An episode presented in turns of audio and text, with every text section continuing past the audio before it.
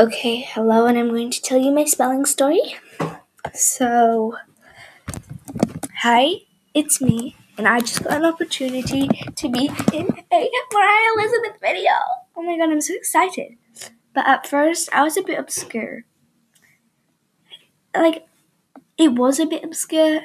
There was a full, that was a fun self-obstruct message. It was fun. And in the vid, she mentioned some words I have not heard of, like oppose, oppress, obstinate. I was obnoxious.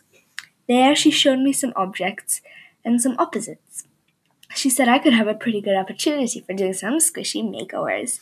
So, oh my god, this is thank you for hearing my thank you for hearing my experience with Moriah Elizabeth.